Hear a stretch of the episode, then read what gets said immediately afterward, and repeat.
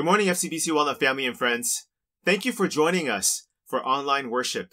If you're on with us at Facebook, I want to encourage you to like each other's comments, say hi, and to interact with each other because starting from next week, as a part of our reopening strategy, we will be shifting our online worship to another platform while we have a soft opening. I'll tell you more about that later. Meanwhile, let me highlight a few announcements from our brand new formatted digital bulletin.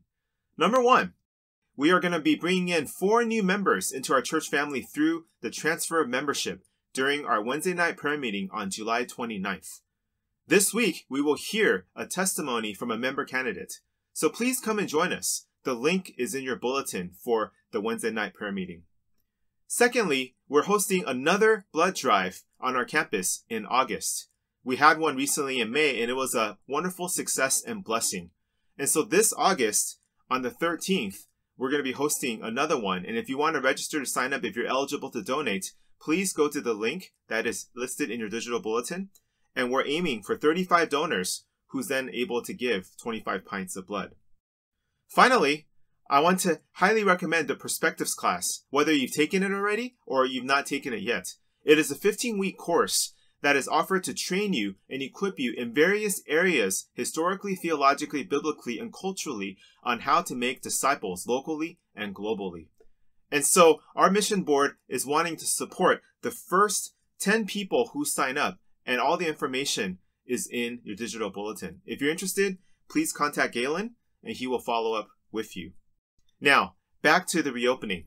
Next week, as you may have heard, we are going to be doing a soft opening. In fact, that's what we will be doing the rest of the month of July. And English Congregation will be taking the lead on this. And so throughout the course of this week, you'll be hearing more from me, from Pastor Hanley, and from those that are involved. You will be receiving emails, you will be seeing videos, and you will be reminded of what is to come. Now, next week, then we are shifting our platform from YouTube videos that are separate and also Facebook Premiere, which is together, to where we are moving everything to YouTube and we'll be live streaming from there at 10:45 a.m. Again, more information will be sent, but if you want to just bookmark our website, it is www.youtube.com/fcbcwalnut. With such a big transition ahead of us, please join me in prayer as we also continue to prepare our hearts for the preaching of God's Word.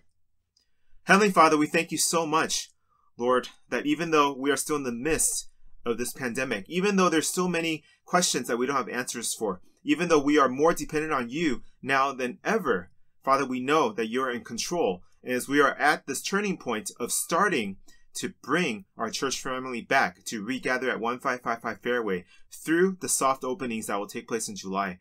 We just ask, Lord, for your help, for your favor, for your blessing, and for your wisdom. First, on the reopening task force and the hard work that they are doing to prepare the facilities, develop the procedures, to communicate to all the congregations. We pray, Father, that you would help them to lead us and to advise us and also allow us to walk along with them, both as staff but also as members of the church family.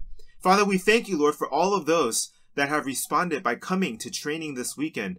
Lord, we thank you for their hearts and their desire to serve. And we pray, Father, that you continue to show us and mobilize our people so that they could be engaged and involved and take ownership of this soft opening, eventually leading to our full opening in the month of August, Lord willing. Father, in the meantime, we want to pray, Father, for you to continue, Lord, to bring down the number of infections, especially those who have COVID, Lord, that you would grant them healing and grant them recovery. Father, we pray, Lord, that we would love our neighbors in everything that we do. And we also pray, Father, that especially in times of weakness and confusion, that we would turn to you, that our hearts will be geared upwards towards you in dependence, and also our minds would be shaped by your word and your truth. Help us to remember that our identity is in Jesus above all, Help us then to trust in you and your perfect timing. And as we commit to coming back as a church family, we pray, Lord, that we will walk with each other, that we will carry one another, that we will support and build each other up, and that we will persevere together. Father, we also want to continue to pray for our church as we are in the midst of so many transitions. We ask God that you would lead and guide us. There may be people who are hurting There may be families who are struggling. There may be people who are sick with other ailments as well and in need of healing and support. We ask God that as you unite us as a people before your word, that you would also knit our hearts together so that we would respond and support and help each other, uh, including the relief that we are doing for COVID, but above and beyond that, within our church, into our neighborhoods, and ultimately may our presence be a blessing to the world. We thank you so much, God, and we ask you, Lord, to continue to prepare our hearts to gather for the preaching of your word. And we just want to thank you, Lord, for the last many months of the faithfulness of all those that have served to make these online platforms and online content possible. And we pray, Lord, that we would continue to journey together into this next season when we go into live streaming. And we ask God for your grace to help us through the mistakes that we're bound to make, the tech issues that we're bound to have, and all the ways in which we have to deal with change. We thank you, Lord, that you are the same yesterday, today, and forever. And we ask God that our desire to worship stems not in our circumstances, but Lord, it is anchored and rooted in your worthiness. We thank you, Lord, once again for your kindness to us that leads us to constantly turn to you in repentance and in faith. In Jesus' name I pray. Amen. Good morning, church. The passage today brings us into a joyful celebration for the dedication of the completed temple. In Ezra chapter 6, verses 13 to 22. But what else we can do in terms of celebration today? COVID 19 is spiking. There's still economic uncertainty around us. Presidential election is polarizing our nation. Unrest in different parts of the world is still causing anxiety and unrest. Why do we celebrate? How do we celebrate? Is this topic even relevant and appropriate for us today? But remember, brothers and sisters, when the Jews were celebrating, they were still under the Persian rules. The second temple that they dedicated was much smaller than the first. And the scale of the celebration was much more subdued than the first. But nonetheless, they took every opportunity to come together to celebrate in a form of worshiping God. And this is what we need as well in COVID 19 crisis. In verses 13 through 15, it talks about the demonstration of God's faithfulness, and that is the basis of our worship. Why do we worship? There's a reason for that. So in verses 13 to 15, let me read to you. Then, according to the word sent by Darius the king, Tattenai, the governor of the province beyond the river, Shethar-boznai, and their associates did with all diligence what Darius the king had ordered. And the elders of the Jews built and prospered through the prophesying of Haggai the prophet and Zechariah the son of Iddo. They finished the building by decree of God of Israel and by decree of Cyrus and Darius and Artaxerxes, the king of Persia. And this house was finished on the third day of the month of Adar in the sixth year of the reign of Darius the king. You know, this is a great picture of what a good project looks like. Everybody is carrying out their respective responsibilities. The rebuilding is going full speed. The morale is high. The work is completed in no time. And this is what you see, right? Cyrus decreed and Darius ordered and Artaxerxes built a wall and Tattenai and Shethar-boznai and associates facilitated and executed the process. Haggai the prophet and Zechariah, they preached God's word and inspired the people to work again. So the Jews started to work again and the temple is built. But remember, it was God who stirred the heart of King Cyrus and the people of God to come back to build this whole process, to build the momentum. And without that, everything falls apart. It begins with God. Genesis 1 1 says, In the beginning, God created the heavens and the earth, and what God started, lives begin to show in this world. John chapter 1 verse 1 says, In the beginning was the Word, and the Word was with God, and the Word was God. Jesus, the incarnated Word, came into this world and offered himself as a sacrifice to die on our behalf so that our sins are forgiven and we are reconciled with God the Father. That began the whole process of redemption once for all for the world to be reconciled with the Father. You see, behind all these human activities, an invisible hand is guiding the whole process, accomplishing the greater purpose to fulfill God's will. So this is how it should look like.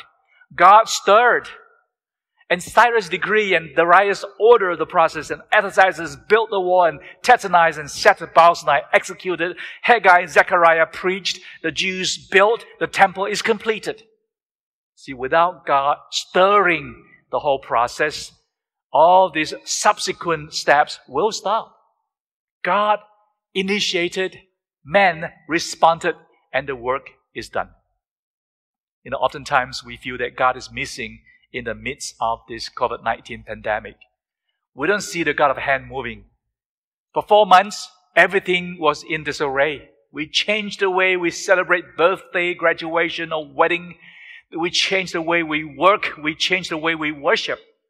Where is God in the COVID 19 pandemic? Where is God when the whole world is in disarray? I remember when I was a kid, I love to see these ants carrying the food back to the nest in a long formation. And as a little kid, I love to put some obstacles along the way to cause them to detour and continue with the path. Maybe a stick, a few drops of water to cause the ants to move about. You know, ants has no idea who was doing that and why he was doing that because he was a kid who was playful. But the kid saw the big picture. He wants to play a game. He wants to see the, the ants change the course of direction uh, to be a, a fun activity to do. And he put some obstacles along the way to cause the formation to change the course. See, we don't see the big picture, but God sees the big picture. We are anxious and we are frustrated because the lines are not connected.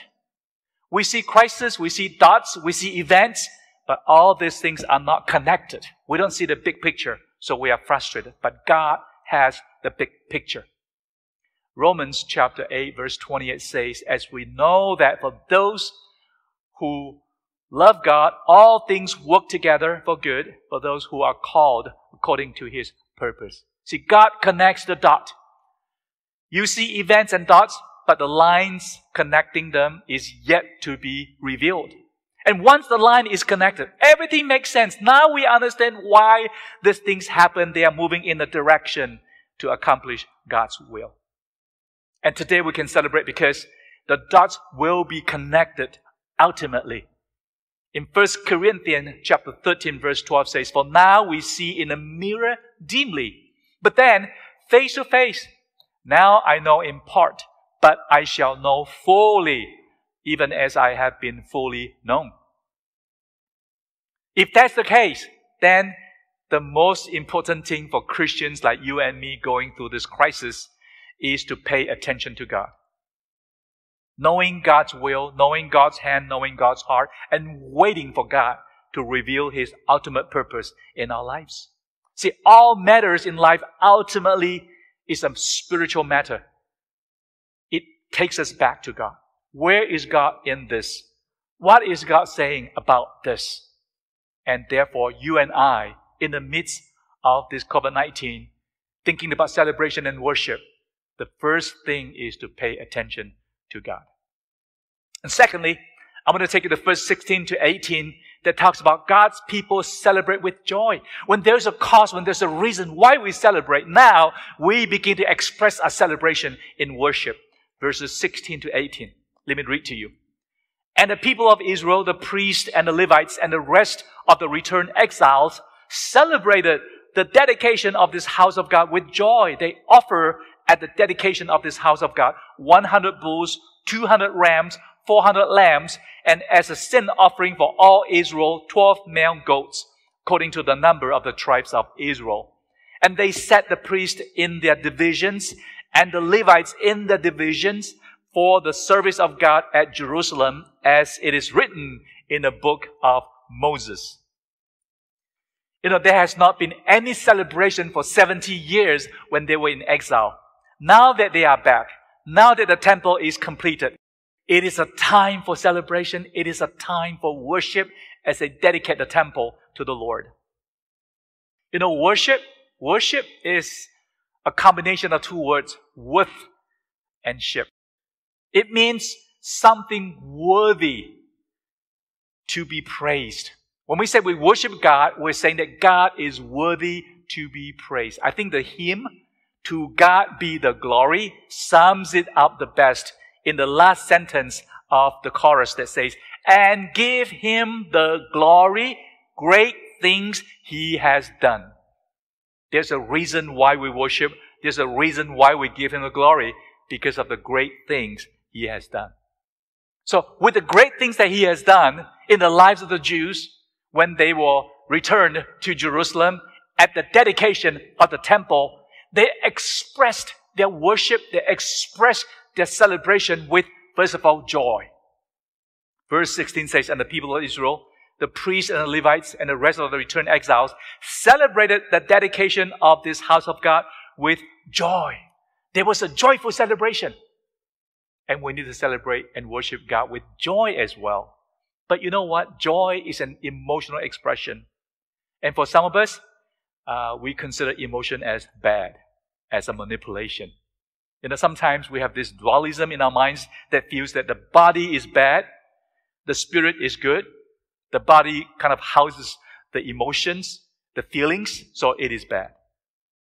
And because some of you have also experienced manipulations of emotions in a hyped up experience with loud music and maybe even teary uh, expression and equating that as the presence of God. But remember in 1 King chapter 18, Baal worshippers who were calling on their God to send fire on the altar to prove that their God is true while Elijah is waiting and watching. They were loud. They were emotional. They cut themselves. They prayed long and, and loud prayer to get Baal, the idols, to come and send fire, but nothing happened. That is not a worship. Even though they were loud and emotional. How should we worship with joy? And the proper use of our emotion is to worship in spirit and in truth, as Jesus instructed the Samaritan women in John chapter 4 to worship God in spirit and in truth, meaning it is guided by the teaching of God's word and expressed by authentic expressions that engages the body, the soul, and the mind. We worship God in spirit and in truth with all authenticity and all sincerity guided by the word of God. You know, sincere and heartfelt joy must accompany our praise in order to be in, in order for the praise to be genuine. You know, C.S. Lewis famously said these words lovers, people who are dating, they praise each other. Oh, you're so cute, you're so lovely, oh, you're so kind and you're so gentle. Naturally, they just praise each other. People who read books, naturally, they praise the writer. Oh, your, your poem is so, so moving and so touching. Hikers, they naturally praise the countryside when they hike in different places and say, this is so beautiful. It is worth the effort to go hiking.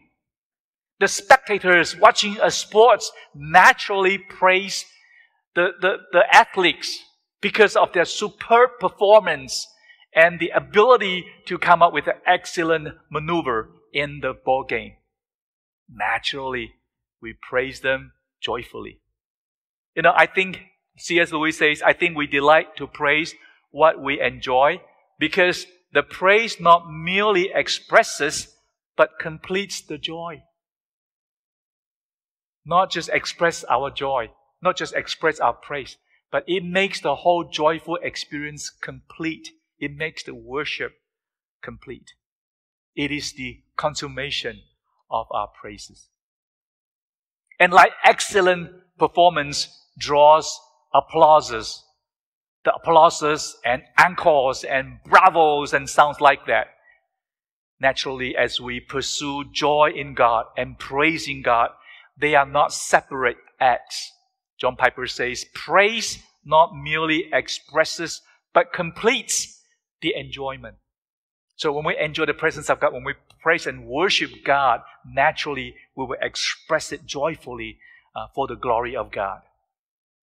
We worship God joyfully. Secondly, in verse 17 says, we worship God with offering. 17 says they offer at the dedication of the house of God 100 bulls, 200 rams, 400 lambs, and a sin offering for all Israel, 12 male goats according to the number of the tribes of Israel. They compared to the dedication of the first temple, this one is very modest. In fact, King Solomon dedicated the first temple, offered 200 times more animals to be sacrificed. But whatever they offered today is a sincere offering of what they had. You know, concerning the offering, our commentator says it was a confession of failure. For sure, they confessed before God, but it is also of faith when they offered the sin offering. See, there was still atonement allowed, there was still atonement offered to them, and still the covenant with the whole people of God. Twelve tribes were there. God's covenant is still true to his people. The reference to the number of 12 tribes of Israel shows that none of the tribes were lost even during the captivity. Offer, offering is part of worship, not only joy, but offering. You know, we can offer our time to God when we worship Him. We can offer our talents to God as a way to serve Him. We can offer our treasure to God, our resources to God as an act of thanksgiving. But more importantly, we can offer our hearts to God. We offer our bodies as a living sacrifice for the glory of God. So you, you express in joy, you express in offerings, but you also express in service. In verse 18, that says they set the priest in the divisions and the Levites in the divisions for the service of God at Jerusalem, as it is written in the book of Moses. See, the priests and the Levites finally feel useful. Remember in the previous chapters we talked about there were so few Levites who came back.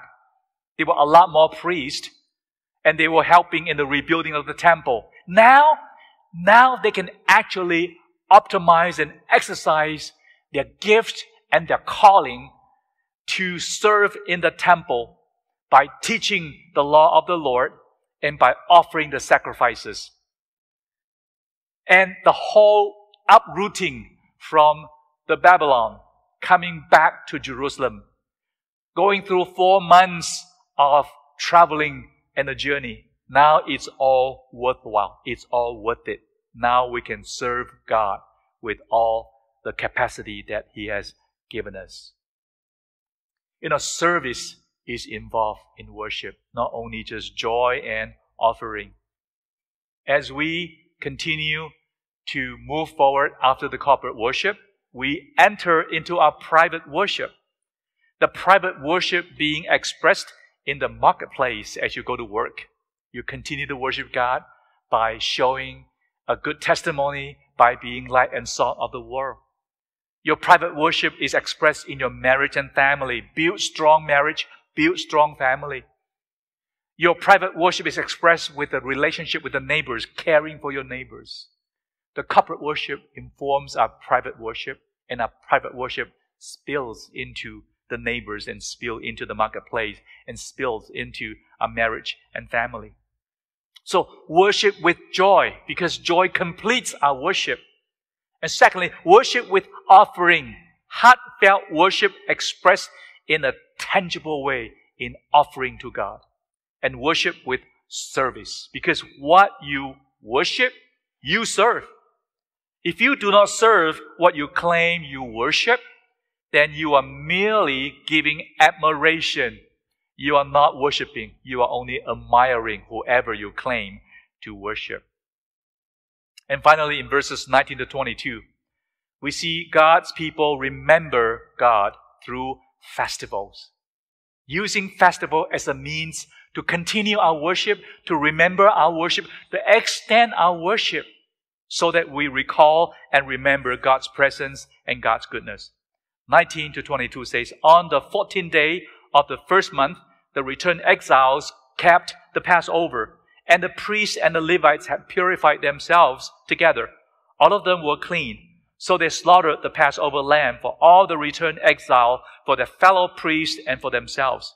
It was eaten by the people of Israel who had returned from exile, and also by everyone who had joined them and separated himself from the uncleanness of the people of the land to worship the Lord, the God of Israel. And they kept the feast of unleavened bread seven days with joy, for the Lord had made them joyful and had turned the heart of the king of Assyria to them so that he aided them in the work of the house of God, the God of Israel.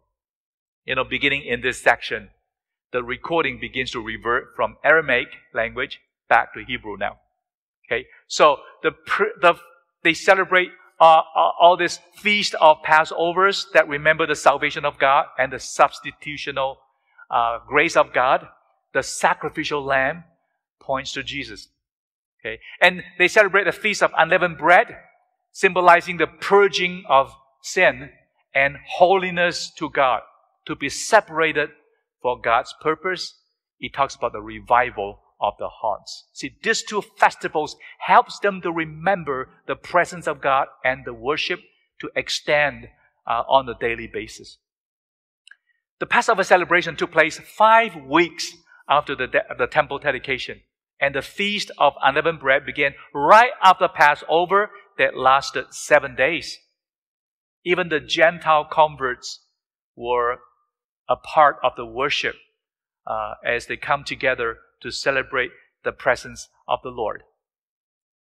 And the purity is called for.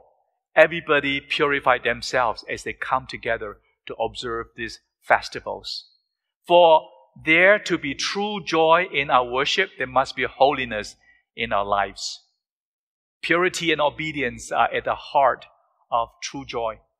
Sin gives brief pleasure but lasting scars and pain, our commentator says. Obedience may be difficult at the moment or the beginning, but it yields the peace, peaceful fruit of righteousness. Hebrews chapter 12, verse 11 says, Disciplines may be unpleasant at the moment, but it yields fruit of righteousness. There's a reference on Darius as the king of Assyria in verse 22 is kind of unusual, but it's a pretty common practice that whoever conquer the land, they also become the king of the land. So Darius is the king of Persia, but now he conquered Assyria, so it is mentioned that he's a king of Assyria. Again, in verse 22, really summarizes and also repeat why this passage is so important Verse 22 says, And they kept the feast of unleavened bread seven days with joy, for the Lord had made them joyful and had turned their hearts of the king of Assyria to them, so that he aided them in the work of the house of God, the God of Israel. How do we observe the festival in a way to remember the Lord? What keeps us remembering God's goodness in our lives? We remember by repeating repeating the Lord's Prayer, repeating the Apostles' Creed, repeating our mission statement, repeating the songs we sing, we remember. We remember by engaging when we participate in the communion, when we participate uh, in the baptism, when we participate in the festivals, in thanksgiving, in worship, week after week, again and again, and prayer meetings. When we are engaged, we remember. And also we remember by seeing. Seeing the object reminds us of something more abstract, more spiritual, like the communion. We see the bread, we see the cup. It reminds us of the body of Christ. It reminds us of the blood that is shed for us yeah, to accomplish salvation for us. What we see reminds us of the spiritual lessons for us.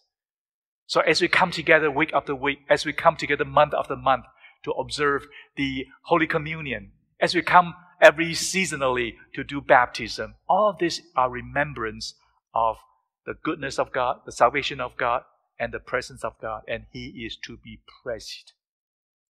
Today, I want to summarize the message with the famous Westminster Shorter Catechism, uh, the teaching from the Westminster uh, uh, briefing that says the chief aim of a man and woman is to glorify God and to enjoy Him forever. God calls us to glorify Him, and God calls us to worship Him by fully enjoying Him forever until we see Him again. See, God is our anchor. He strengthens us to walk by faith and not by sight. God demonstrates His mighty deeds, and we responded by our joy, our offering, our service to Him, and we remember His blessing through regular commemorations like communion, like baptism. I struggle with how to apply this message. I struggle with how to celebrate even in the midst of COVID 19. But I believe there is a cause, there's a reason for celebration. So, how do we celebrate?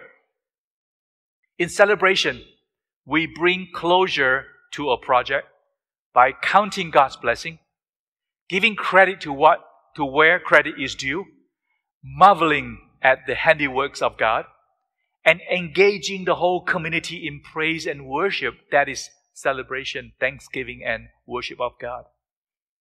When we celebrate, sometimes we don't see God's deeds, but we can know who God is. See, when we don't see the hand of God, we can trust the heart of God. For example, Psalm 29:10 reminds us that God is sovereign. We can trust in the sovereignty of God. The Lord sits enthroned over the flood. The Lord sits enthroned as king forever. In the midst of crisis, when we don't see the hand of God, we can trust the favor of God that will come upon us. In Psalm 30 verse 5 says, For his anger is but for a moment, and his favor is for a lifetime. Weeping may tarry for the night, but joy comes with the morning. In a, in a, in a stage where we don't see the hand of God and trust the heart of God, His heart is a heart of love. He loves us. In John chapter 13 verse 1 says, Now before the feast of the Passover, when Jesus knew that his hour had come to depart out of this world to the Father, having loved his own disciples, who were in the world, He loved them to the end. He loves us. That's where we can trust. That's where we can worship. And we celebrate every little success, every little victory in Christ. We celebrate the prayer meetings that is attended by more people. We celebrate the small groups that is attended by more people and they get connected more regularly. We celebrate the fact that we participated in the blood drive. Uh, we celebrate the fact that we share the resources like masks with other healthcare facilities and go out of the four walls of the church to visit our neighbors and to uh, share some uh, practical and useful things uh, with them to express our love for them. Remember, He must increase and I must decrease. He is glorified and I am fully satisfied and contented in Christ. That we can celebrate. Secondly, we want to celebrate together by journeying together. This is the power of community. The power of community is being diluted in this safe at home order, and we have to worship online. We can't get together. So, as we prepare for the reopening of the church, I want to call you to come back as much as possible, uh, as well as much as uh, it is possible for you to come back and worship together, because there's power in community. We must come back together. This COVID 19 pandemic really sliced a big chunk of our church life because we are separated, we are scattered. I want to call the church to come back together as much as possible because there's power in community. And when we journey together, there will be time for celebration to count God's blessing. But we have to face the reality that as we journey together, there will also be a time for lament, a time to grieve the loss, a time to deepen our faith. And oftentimes, it is in the lamentation that we find celebration, we find deepening of our faith in God. Because oftentimes in lamentation that we move from transaction to transformation.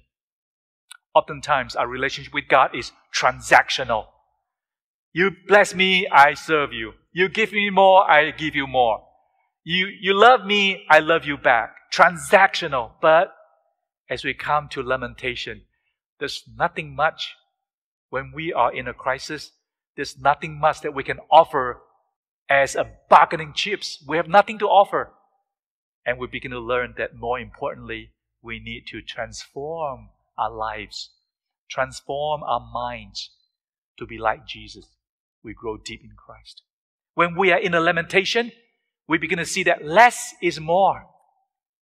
When everything goes well, there are so many things in our hands, we, we cannot empty our hands to hold the hand of God because we are occupied by things of the world. But now in a crisis, we have less. Now that we have less, we begin to be more focused. We focus on God. Our hands is free to hold the hand of God. Less is more. In the time of lamentation, we begin to move from material things into relational things. We move from just accumulating the worldly desire, the worldly war chest, so to speak. We begin to cherish and value relationships. People are more important now. In lamentation, we move from independence to interdependence. When everything was going well, when we were celebrating, we have everything. We depend on these things. But now, when all these things are taken away from us, we begin to see that independently, I cannot do it on my own. And for these four months, many of you experienced that on your own is so difficult to keep your spiritual life active, spiritual life sharp. But we see a sense of the need for interdependency. We need each other. We need brothers and sisters. We need to come together to worship. Worshiping with a house full of people is so different because we can borrow, we can lean on each other, and that enliven our faith in God. So I want to conclude with Romans chapter 8, verse 18 to remind you as we go through this lamentation. For I consider that the suffering of this present time are not worth comparing with the glory that is to be revealed to us. We don't see the big picture. We see dots. We see events. After events, crisis, God connects them together to reveal His glory. And once we see the big picture, once we see God's line connecting all the dots, we give glory to God, we give praises to God, we worship God, because now we understand that God is in control. He is sovereign and He loves us. So let's celebrate. There is still reason for celebration and worship. Let's pray together. God, we thank you for your goodness and your mercy upon us. Yes, it is difficult to call people to celebrate, to worship, because we don't find enough reason to move us to worship and to celebrate. But once we understand and trust God for connecting the dots, for connecting the events, and make it meaningful for the glory of God, Lord, we can trust you, for ultimately you will reveal it to us. The Lord teach us to know how to walk by faith and not by sight, and to continue the journey strong. In Jesus' name, amen.